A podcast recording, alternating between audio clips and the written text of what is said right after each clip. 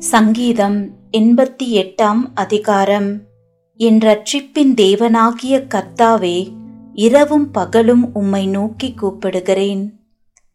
என் விண்ணப்பம் உமது சமூகத்தில் வருவதாக என் கூப்பிடுதலுக்கு உமது செவியை சாய்த்தருளும். என் ஆத்துமா துக்கத்தால் நிறைந்திருக்கிறது என் ஜீவன் பாதாளத்திற்கு சமீபமாய் வந்திருக்கிறது. நான் குழியில் இறங்குகிறவர்களோடு எண்ணப்பட்டு பெலனற்ற மனுஷனைப் போல் ஆனேன். மறித்தவர்களில் ஒருவனைப் போல் நெகிழப்பட்டிருக்கிறேன். நீர் இனி ஒருபோதும் நினையாதபடி உமது கையால் அறுப்புண்டு போய் பிரேத குழிகளிலே கிடக்கிறவர்களைப் போலானேன் என்னை பாதாள குழியிலும் இருளிலும் ஆழங்களிலும் வைத்தீர். உம்முடைய கோபம் என்னை இருத்துகிறது.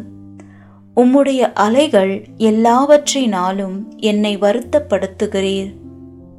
எனக்கு அறிமுகமானவர்களை எனக்கு தூரமாக விலக்கி அவர்களுக்கு என்னை அருவருப்பாக்கினீர்.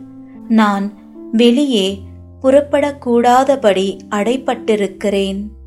துக்கத்தினால் என் கண் தோய்ந்து போயிற்று.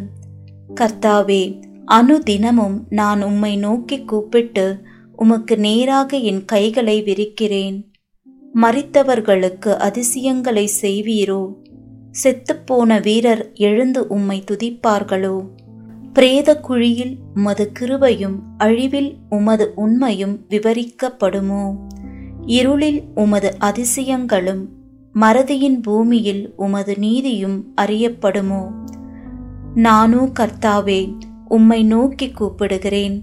காலையிலே என் விண்ணப்பம் உமக்கு முன்பாக வரும்.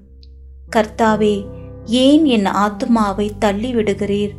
ஏன் உமது முகத்தை எனக்கு மறைக்கிறீர்?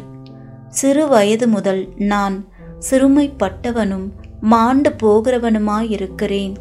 உம்மால் வரும் திகில்கள் என்மேல் சுமந்திருக்கிறது. நான் மனங் கலங்குகிறேன். உம்முடைய எரிச்சல்கள் என்மேல் புரண்டு போகிறது.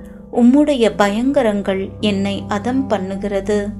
அவைகள் நாடோறும் தண்ணீரைப் போல் என்னை சூழ்ந்து ஏகமாய் என்னை வளைந்து கொள்ளுகிறது. சிநேகிதனையும் தோழனையும் எனக்கு தூரமாக விளக்கினீர்.